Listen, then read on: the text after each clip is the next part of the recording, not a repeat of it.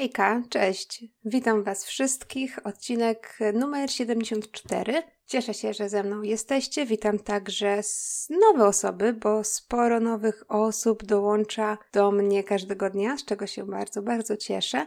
Zanim przejdziemy do tematu dzisiejszego odcinka, to bardzo króciutka informacja.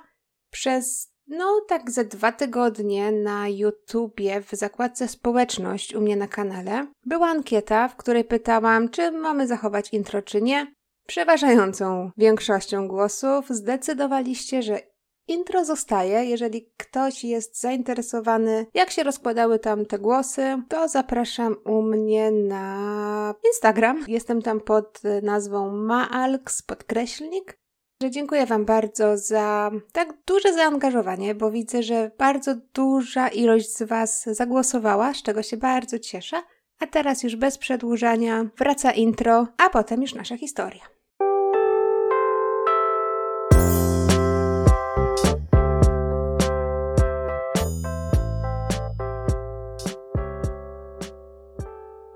Ile z Was słuchaczy ma dzieci? Łapka w górę. Pytam o to, ponieważ dzisiejsza historia na pewno zmrozi większość e, z Was, którzy są rodzicami, którzy mnie słuchają. Ci z Was, którzy nie mają jeszcze dzieci, na pewno też nie pozostaną obojętni, bo historia dzisiejsza jest po pierwsze niewyjaśniona, a po drugie, może nie tajemnicza, bo wydaje mi się, że na koniec będzie dla Was jasne, że są tylko dwie możliwości, jak mogła się zakończyć ta historia. Ale dzisiejsza sprawa jest y, smutna i na pewno z takich spraw niepotrzebnych, gdzie niestety nie tylko cierpią osoby dorosłe, ale zdecydowanie, a i przede wszystkim cierpi dziecko. Porozmawiamy sobie dzisiaj o małym chłopcu imieniem Timothy Pitton. Timothy urodził się w stanie Illinois w USA 18 października 2004 roku jego rodzicami byli James Pitson oraz Amy Joanne Mary Fry Pitson, czyli w skrócie po prostu Amy Fry Pitson. Amy zostawiła sobie najwidoczniej dwuczłonowe nazwisko po wyjściu za mąż za Jamesa, czyli z Amy Fry przeistoczyła się w Amy Fry Pitson. To, co musicie wiedzieć o rodzicach Timothy'ego, oni spotkali się gdzieś tam któregoś dnia na imprezie i tak od słowa do słowa zaczęli się spotykać i zrodziła się miłość. I jeżeli nie mamy tutaj nic na ten moment do powiedzenia o Jamesie, ponieważ James no, był zwyczajnym facetem, po prostu spotkał na imprezie dziewczynę, zakochał się, zaczęli się spotykać. Z biegiem czasu została jego narzeczoną, potem żoną. O tyle Amy w momencie, kiedy spotkała Jamesa, była świeżo po rozwodzie. I ten rozwód bardzo negatywnie na nią wpłynął. Miała nawet takie, no, oznaki depresji na pewno. Para zdecydowała się pobrać. Amy czuła się lepiej, James ją wspierał. James był bardzo w niej zakochany, dlatego też chciał sam z siebie pomóc Amy wyjść na prostą i stworzyć z nią szczęśliwą rodzinę. Jednakże z tym szczęściem to było różnie, ponieważ para od samego początku miała takie scysje ze sobą. Większe, mniejsze, kłócili się może za często. Ciężko też powiedzieć, nie? Co to jest za często? Czy za często to jest raz na pół roku? Czy za często to jest codziennie? No tutaj w artykułach, które czytałam, po prostu było wspomniane, że nie, nie był to związek usłany różami, gdzie widzicie wszystko w tych samych barwach Czasami było tak po prostu, że, że para się sprzeczała. Niemniej jednak w październiku 2004 roku urodził się Timothy. No i jak wszyscy młodzi rodzice, oczywiście bez pamięci, zarówno Amy, jak i James zakochali się w małym chłopcu. No oczywiste. Wiadomo, jeszcze raz, każdy rodzic, już tak uogólniając, kocha swoje dzieci, ale przyjście na świat Timothy'ego naprawdę zmieniło podejście Amy do życia zaczęła się bardziej starać, że zaczęła odnajdować sens istnienia i mały Timothy po prostu był taką iskierką nadziei, promieniem słońca, które świeciło jasnym blaskiem w życiu Amy. No i widać było, każdy to mówi, ze świadków, e, ze znajomych, z rodziny, widać było, że Amy naprawdę spełnia się jako matka. Niestety to, że Timothy był na świecie i że zarówno Amy, jak i James kochali go całymi swoimi sercami, niestety nie wpłynęło dobrze na ich małżeństwo. Te sprzeczki, które mieli, wcale się nie złagodziły. Konflikty w małżeństwie pojawiały się dosyć często, do tego stopnia, że któregoś dnia Amy po prostu zagroziła mężowi, że go zostawi. Troszeczkę to Jamesa oczywiście no, ubodło, ale nawet zarówno ze strony Amy, że taka wzmianka o rozwodzie, jak i ze strony Jamesa, który usłyszał, że, że Amy planuje, albo może chce, albo myśli o tym, żeby się z nim rozwieść, no czasami to jest tak, że w małżeństwie różnie się dzieje, ale takie już ostateczne decyzje czasami wpływają nawet dobrze na małżeństwo, gdzie małżonkowie sobie myślą, no pójdźmy gdzieś do kogoś porozmawiać, albo usiądźmy, porozmawiajmy sami ze sobą, może naprawimy to nasze małżeństwo. Mamy przecież dziecko, może warto się postarać, przecież się kochamy. To się tak e, niestety nie wydarzyło. Oliwy do ognia jeszcze dodał fakt, że James gdzieś tam dowiedział się o tym, że jego żona Amy miała romans ze swoim byłym mężem. Także któregoś dnia James po prostu oświadczył Amy, że hej, albo zostajesz ze mną i z małym, albo wracasz do swojego byłego męża. Po prostu dał jej ultimatum. Powiedział jej, że jeżeli by chciała ich zostawić, to on będzie w sądzie walczył o to, żeby dostać pełną opiekę nad Timothym. No i może by nawet y, poradziłby sobie w sądzie, bo nie tylko żona go zdradzała, ale też no, miała troszeczkę problemów natury emocjonalnej, no i depresję. Na to Amy po prostu oszalała. Sparaliżował ją strach. Bo wyobraźcie sobie, Timothy był jedyną osobą w jej życiu, która dawała jej pełną nadzieję, szczęście. Ona kochała być jego matką. W momencie, kiedy twój mąż mówi ci, że nie tylko chce cię zostawić, ale zabierze też twojego syna ze sobą, no świat jej się pokruszył. Ta perspektywa zszokowała Amy i zdecydowała się trwać w małżeństwie z Jamesem, ponieważ myślała, że będzie to najlepiej dla Timothy'ego, aby miał pełną rodzinę, a nie rozwiedzionych rodziców, którzy bez przerwy nie tylko walczą ze sobą, no ale też pewnie by walczyli o niego, Zakończyła romans i postanowiła dać z siebie wszystko i trwać w małżeństwie, no ale niestety tutaj ta sytuacja została napięta, konflikty się pojawiały, troszeczkę taka patowa sytuacja, powiedziałabym. Okej, okay, macie już rozrysowane wstępne tło. Przenosimy się zatem do 11 maja 2011 roku, Wtedy to Timothy ma 6 lat i chodzi do przedszkola. Rankiem tego dnia James jak zwykle odwiózł go około godziny 8 do placówki i sam pojechał do pracy. Timothy zazwyczaj zostawał w przedszkolu do godziny 15, ale tego dnia wydarzyło się inaczej, ponieważ już po około 40 minutach od momentu, kiedy James odjechał, do przedszkola przychodzi Amy i mówi, że coś nagłego wydarzyło się u nich w rodzinie i że musi odebrać Timothy'ego natychmiast. Nauczyciele oczywiście oddali Timothy'ego w ręce Amy, przecież to była jego matka. Życie jest życiem, może, mogą się wydarzyć różne rzeczy, także do tej pory nie ma pretekstu, aby myśleć, że dzieje się coś, na co warto by zwrócić uwagę lub coś, o czym może warto byłoby powiedzieć policji. Godziny mijają, aż następuje godzina 15, kiedy to James podjeżdża pod przedszkole, żeby odebrać syna, tak jak to zazwyczaj robił. I tam dowiaduje się, że Timothy'ego nie ma w przedszkolu. Został odebrany przez Amy, jego żonę, jeszcze przed południem. Tutaj James się troszeczkę zastanawia, bo Amy nic mu nie wspominała, że zamierza odebrać Timothy'ego z przedszkola tego dnia, nie mówiąc już o tym, że zamierza go odebrać tak naprawdę zaraz po tym, jak James go do przedszkola odwiózł. No ale na ten moment myśli sobie, okej, okay, no jakby nie mamy najlepszych relacji z Amy, może mi nie powiedziała, bo nie chciała, pewnie oboje są w domu. Taka perspektywa wydawała się Jamesowi na tamtą chwilę, może nie czymś normalnym, ale na pewno czymś, co nie wzbudziłoby jeszcze jego podejrzeń. Zatem James postanawia po prostu podjechać pod dom. To czyni, no i niestety w domu nie ma nikogo.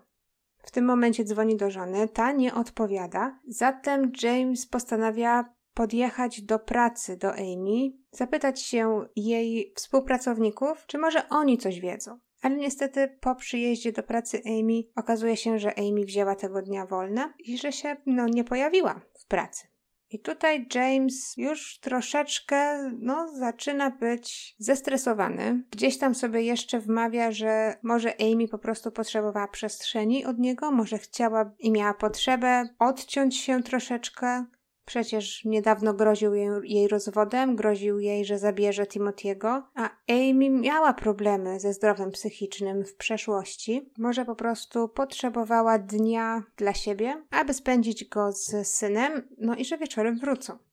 Ale niestety minuty mijały. James non-stop próbował dodzwonić się do Amy, zapytać się, co się dzieje. Chciał dostać takie potwierdzenie, że wszystko jest w porządku, że oboje wrócą do domu ale Amy niestety nie odbierała telefonu i w takim momencie James postanowił zgłosić zaginięcie Amy i Timothy'ego na policji. No i okej, okay, to jest zaginięcie dziecka, ale dziecko zostaje odebrane przez swoją własną matkę, także policja może nie do końca traktuje tę sprawę jako wielki priorytet. Jesteśmy w 11 maja. 12 maja przemija, żadnych wieści. I 13 maja Amy dzwoni, wykonuje po prostu telefon do, do paru osób z rodziny, dzwoni m.in. do swojej matki oraz do swojego szwagra, czyli brata Jamesa. Mówi im, że Timothy jest y, z nią, że są bezpieczni i że nic się takiego wielkiego nie dzieje. W rozmowie ze szwagrem jeszcze jest taka wzmianka, że Amy mówi, że Timothy do niej należy, i tutaj brat Jamesa, no podejrzewam, że wiedział, jaka jest sytuacja w małżeństwie y, jego brata. Zaczyna tutaj coś podejrzewać, że coś niestety nie jest ok i że Amy ma na pewno jakiś plan. I niestety miał rację, ponieważ trzeciego dnia od momentu zaginięcia, czyli 14 maja, James jest u siebie w domu i słyszy pukanie do drzwi. Za drzwiami niestety, ale stoi policja Jeden z policjantów mówi Jamesowi, że jego żona została znaleziona martwa w jednym z pokoi hotelowych hotelu Rockford Inn, który znajdował się niespełna półtorej godziny drogi samochodem od miejsca, w którym mieszkała rodzina. Oczywiście pierwsza myśl Jamesa była: Gdzie jest Timothy? Gdzie jest mój syn? Na tę chwilę policja mogła tylko powiedzieć, że w pokoju hotelowym znaleziono nóż ubrudzony krwią, ale ta krew należy wyłącznie do Amy. W pokoju nie było też śladów innych osób. Amy odebrała sobie życie, zażyła dużą ilość leków antyhistaminowych, które rozrzedzają krew, poczekała chwilę i podcięła sobie żyły w nadgarstkach oraz na szyi. Na stoliku hotelowym Amy zostawiła list. Poinformowała w nim, że Timothy pozostaje z osobami, które go kochają które będą się o niego troszczyć i zadbają o jego bezpieczeństwo. W liście Amy napisała również, że nikt nigdy nie dowie się, gdzie przebywa Timothy, i na koniec przeprosiła rodzinę za tę sytuację. I teraz policja oczywiście bije się w pierś. James alarmował, że zaginęła żona i syn. Oni się może nie bardzo tym przejmowali, ale teraz, gdy okazało się, że Amy popełniła samobójstwo, a chłopca nadal nie ma, no zaczęli się bardziej interesować sprawą, bo sprawa też zaczęła pojawiać się w mediach. Pierwszą rzeczą, za którą się zabrano, to ustalenie, gdzie była Amy od momentu, kiedy zabrała Timothy'ego z przedszkola, do momentu, kiedy została znaleziona martwa w hotelu, czyli przez te trzy dni. I przypominając, 11 maja, około godziny 8.30, Amy odbiera syna z przedszkola, Około godziny 10 zostawia swój samochód u mechanika, pewnie aby go zbadać albo coś w nim naprawić. I w trakcie, kiedy ten samochód jest u mechanika, Amy prosi pracownika warsztatu, aby podwiózł ją i Timothy'ego do pobliskiego zoo. Amy spędza około 4 godzin z Timothym w zoo i mniej więcej około godziny 15 odbiera samochód i wyrusza w około 100-kilometrową trasę. Nadal jest ze swoim synem. Następnego dnia, czyli 12 maja, Amy widać na kamerach monitoringu w ośrodku Kalahari Resort, to jest taki park wodny nieopodal. Zostaje tam zarejestrowana razem ze swoim synem. Po prostu kupują bilet wstępu. Nic nie wskazuje tam na to, że Timothy czuł się zagrożony, Nie widać po nim, że jest czymkolwiek zaalarmowany. Amy zachowuje się również jak najbardziej normalnie, czyli dla przeciętnego człowieka, podejrzewam, że dla wszystkich ludzi właściwie, oglądających taki materiał z monitoringu, wszyscy by stwierdzili, że po prostu matka z synem udali się do parku wodnego, nic w tym nadzwyczajnego. Tego dnia oboje są też widziani na kamerach monitoringu w pobliskim hotelu, gdzie zatrzymali się na noc. I tutaj przechodzimy do 13 maja, do dnia, o którym Wam już mówiłam. Wtedy to Amy wykonuje telefony do swojej rodziny, mówiąc, że jest razem z Timothym i że wszystko jest w porządku. Timothy jest też słyszany gdzieś tam w tle, mówi do mamy, że jest głodny. No i to był oczywiście niestety ostatni raz, kiedy słychać e, Timothy'ego, bo później ślad po chłopcu ginie. Mówię to dlatego, że tego samego dnia, czyli 13 maja, po tym jak Amy wykonuje telefony do rodziny, widziana jest na kamerach monitoringu sklepu Family Dollar około godziny 19.30, także już wieczorem, Kupuje tam kartki, długopis i koperty. O godzinie 20 odwiedza sklep spożywczy, a o godzinie 23.15 melduje się w hotelu Rockford Inn, gdzie kolejnego dnia zostaje znaleziona martwa. Muszę Wam tutaj też powiedzieć, że podczas meldunku w hotelu Rockford Inn kamery monitoringu wychwytują tylko Amy. Nie ma z nią Timothy'ego czyli pomiędzy wizytą w parku wodnym, a wizytą w sklepie Family Dollar, gdzie kupowała te kartki, długopis i koperty, musiała już gdzieś zostawić Timothy'ego.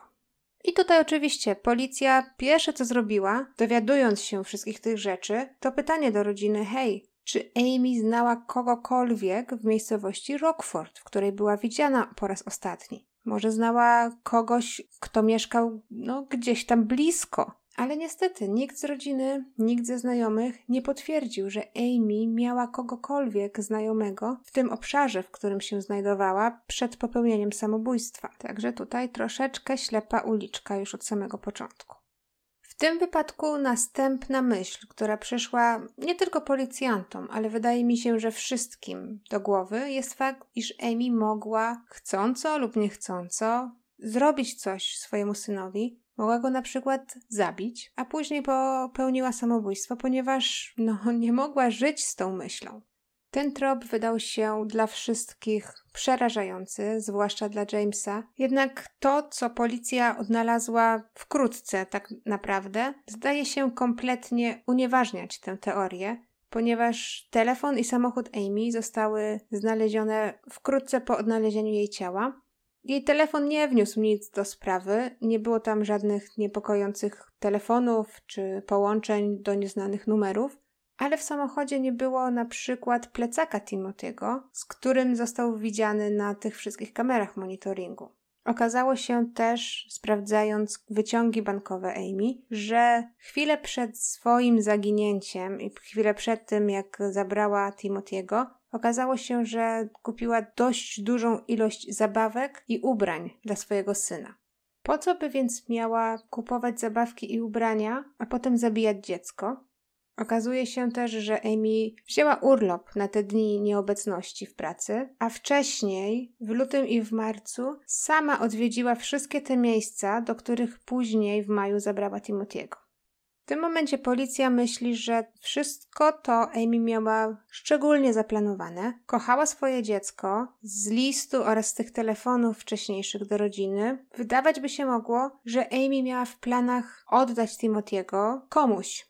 Może była to, nie wiem, no, adopcja nielegalna, ale wydaje się, że Amy zrobiła swój research, może uzgodniła coś z jakimiś ludźmi, którzy mieli adoptować Timothy'ego Potem kupiła zabawki dla niego, kupiła mu ubrania i chciała spędzić te ostatnie dni z nim. Poszła do zoo, poszła do parku wodnego, żeby jakoś może pożegnać się ze swoim synem. Taka była teoria policji. W tym momencie szukamy sześciolatka, który może być wszędzie, a może nawet gdzieś być na przykład zakopany w lesie, bo może faktycznie wydarzyło się coś złego. Rusza cała procedura, czyli ulotki, nagrody. James robi co może, pyta wszystkich, w okolicy, jeździ gdzie może, desperacko chce znaleźć swoje dziecko. Na policję zgłasza się kilka osób, które gdzieś tam coś tam widziały.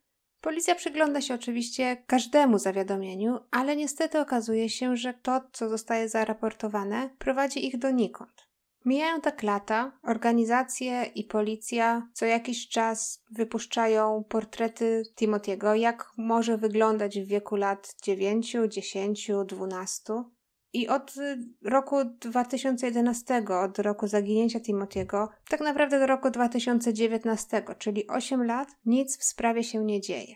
Aż do marca 2019 roku Wtedy to pewna kobieta dzwoni na policję, mówiąc, że znalazła chłopca, który wydaje się być zagubiony, który nie do końca zdaje sobie sprawę z tego, co robi, i mówi, że jego imię i nazwisko brzmi Timothy Pitzen. Tym momencie ta wiadomość wnika do internetu i do mediów. Lokalne stacje telewizyjne mówią w wiadomościach, że najprawdopodobniej Timothy został odnaleziony po ośmiu latach. No i że to jest wielkie wydarzenie. Każdy ma nadzieję. Chłopak mówi, że został przetrzymywany przez dwóch mężczyzn, podał szczegółowy opis, znaki szczególne, podał dokładne namiary pojazdu, którym się ci dwaj mężczyźni poruszali. Powiedział też, że po tak długim czasie udało mu się uciec. Wszystko byłoby fajnie, ale z drugiej strony odnaleziony chłopak nie do końca wyglądał na 15 lat, bo to byłoby właśnie mniej więcej tak 14,5-15 lat w, w marcu 2019. Tyle lat miałby Timothy. Chłopak miał też dość spory zarost. Oczywiście przewieźli chłopaka do szpitala i z racji tego, że gdzieś tam były podejrzenia, że to może nie być Timothy, przeprowadzono badania DNA i niestety po dwóch dniach przyszły rezultaty, które totalnie wykluczyły możliwość, że odnaleziony chłopak jest faktycznie Timothy. To były dwa dni, w trakcie których czekano na wyniki badań DNA. I w ciągu tych dni internet grzmiał, Timothy się znalazł. Media mówiły przełom w sprawie. Wiadomość dotarła również do Jamesa, który po tak długim czasie, po ośmiu latach, u niego znowu pojawiła się ta iskierka nadziei, że to może być Timothy. No ale niestety, niestety, okazało się, że człowiek, który podaje się za Timothy'ego, to tak naprawdę jest 23-letni Brian Rini, który odsiedział swoje już w więzieniu. Został skazany za włamania i za wandalizm. No i być może poszukiwał gdzieś tam swojej furtki. No nie wiadomo dlaczego skłamał.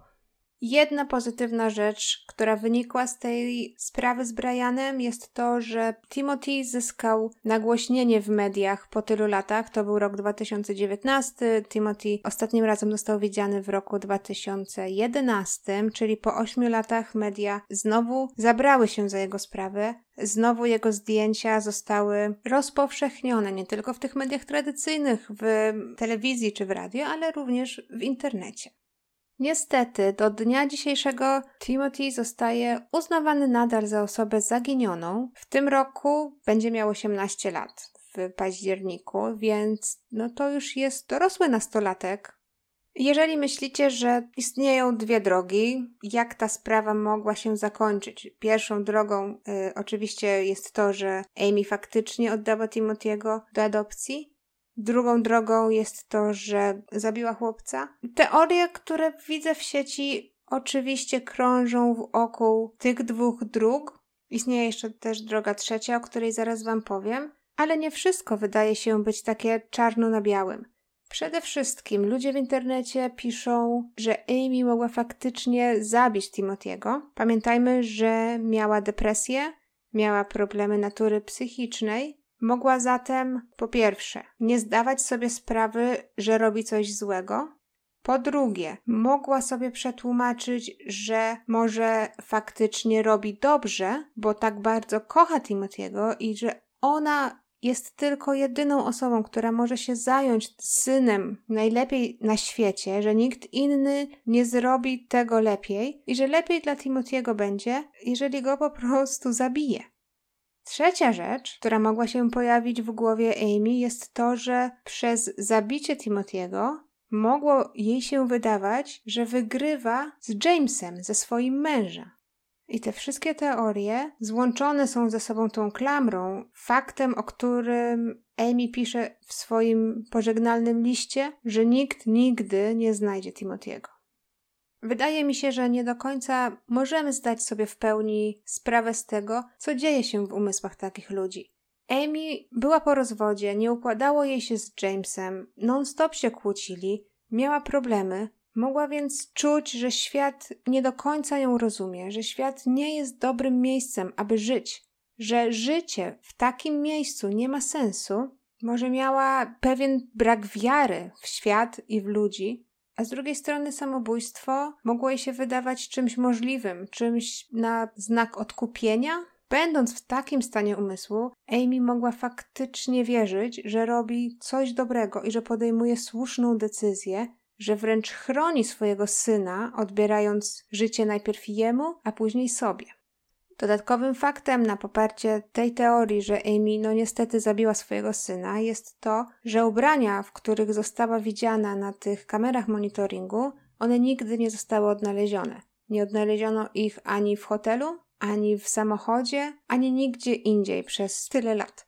Teoria tu jest taka, że jeżeli Amy miała faktycznie zamiar oddać Timothy'ego w dobre ręce do adopcji, dlaczego pozbyła się swoich ubrań? Przecież nie byłoby żadnego powodu. A z drugiej strony, jeśli zabiła chłopaka, no wiadomo, jest krew, są ślady, więc najprawdopodobniej musiała się pozbyć także swoich ubrań.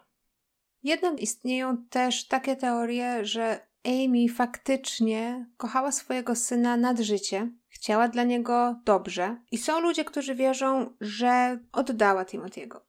Mówiłam wam, że kupiła zabawki, kupiła ubrania, ale na poparcie tej teorii jest też fakt, że pomiędzy tym, jak e, Amy została nagrana na kamerze monitoringu razem z Timothym, a czasem, gdzie widzimy ją kupującą te wszystkie kartki, koperty, długopisy, czas jest 6 godzin. Ludzie twierdzą, że 6 godzin, okej, okay, to jest dużo czasu, ale niewystarczająco dużo, aby zabić człowieka, pozbyć się jego ciała i to pozbyć się bez śladu. Bo do dzisiaj, minęło już tyle lat, do dzisiaj Timothy nie został odnaleziony, ani żywy, ani martwy. Więc musiała go zabić, musiała pozbyć się jego ciała, musiała wyczyścić miejsce zbrodni, musiała pozbyć się swoich ubrań, może kupić nowe albo gdzieś się przebrać. I to wszystko miało się wydarzyć za dnia, czyli w momencie, kiedy ludzie są na ulicy i ktoś mógłby ją zauważyć. Pamiętajmy też, że Amy nie do końca przejmowała się tymi wszystkimi kamerami monitoringu. We wszystkich nagraniach nie widać, żeby ona gdzieś się patrzyła, spoglądała w górę, zastanawiała się, czy ktoś ją nagrywa, czy to lub tamto miejsce faktycznie ma monitoring, czy mogą jej zrobić zdjęcia, czy nie. Wydaje mi się, że to jest teoria warta przemyślenia. No i w końcu teoria numer 3, którą jest swego rodzaju kult. Wyczytałam w internecie, że Amy mogła być członkiem jakiejś grupy wyznaniowej, a że jej stan psychiczny mógłby wskazywać na to, że Amy była niestety, ale podatna na zdania innych osób. Ktoś mógł jej wmówić, że musi chronić swoje dziecko i że musi je złożyć w ofierze. Wydaje się to być w XXI wieku teraz może niemożliwe, ale pewnie nie jeden, nie jedna z Was słyszeliście pewnie historię o, o grupach wyznaniowych, o tym, jak tam ludzie mają no, ogromne wpływy na takie jednostki, które są troszeczkę psychicznie może niestabilne, które wymagają pomocy. Na tę chwilę nie wiemy, co się wydarzyło. Nie wiemy, czy Timothy jeszcze żyje, czy jest gdzieś z jakąś inną rodziną. Tego nie wiemy, więc moim zdaniem każda teoria, nawet najgłupsza, wymaga uwagi. Dajcie koniecznie znać, co myślicie. Jeżeli pytacie o moje zdanie, to ja niestety uważam, że Amy zabiła Timothy'ego. Dlaczego tak uważam? No z paru powodów. Pierwszy z nich, Amy naprawdę nie była w dobrym stanie psychicznym. Jej życie nie układało się najpiękniej. Timothy był jedyną osobą w jej życiu, z którą się liczyła i która dawała jej spokój, ukojenie i szczęście. Jeżeli Amy miała jakiekolwiek plany popełnić samobójstwo, bo była nieszczęśliwa ze swoim życiem, najprawdopodobniej myślała sobie, że po śmierci, w życiu pozagrobowym, chciałaby mieć swoje dziecko, dlatego najpierw zabiła jego, później siebie Spędziła z Timothym fantastyczne trzy dni, zabierając go do zoo, zabierając go do parku rozrywki, kupiła mu nowe zabawki, nowe ciuchy, wszystko po to, żeby dać mu jakieś fajne życie przed śmiercią. Fajne wspomnienia, żeby miał takie trzy dni totalnego luzu, totalnego szczęścia. Dodatkowa sprawa Timothy'ego była bardzo rozgłaśniana w mediach, jego zdjęcia były wszędzie. Jakie jest więc prawdopodobieństwo, że przez te 11 lat od momentu zaginięcia do dzisiaj nikt, dosłownie nikt, nie zauważył Timothy'ego? Jego zdjęcia z progresją wiekową są regularnie wyświetlane w mediach. Co jakiś czas organizacja szukająca dzieci robi nowe. Timothy musiał gdzieś na przykład chodzić do szkoły czy do dentysty. No teraz już miałby 18 lat, może poszedł gdzieś do sklepu. Musiał mieć jakichś znajomych. Rodzina Timotiego, jego ojciec przede wszystkim, jego ciotka od czasu do czasu starają się też przypominać o sprawie w mediach. Jeżeli Timothy trafił do adopcji, czy ta rodzina adopcyjna nie zdała sobie sprawy? Nie ruszyło ich sumienie? Sam Timothy, będąc nastolatkiem, nie trafił w mediach na swój portret, na swoje zdjęcia, Wiem, to jest możliwe. W internecie jest masa rzeczy. Timothy może nie jest osobą, która jest zainteresowana zagadnieniami true crime. Jednak nie jesteśmy sami. Tak jak mówiłam, Timothy może ma rodzinę, może ma znajomych.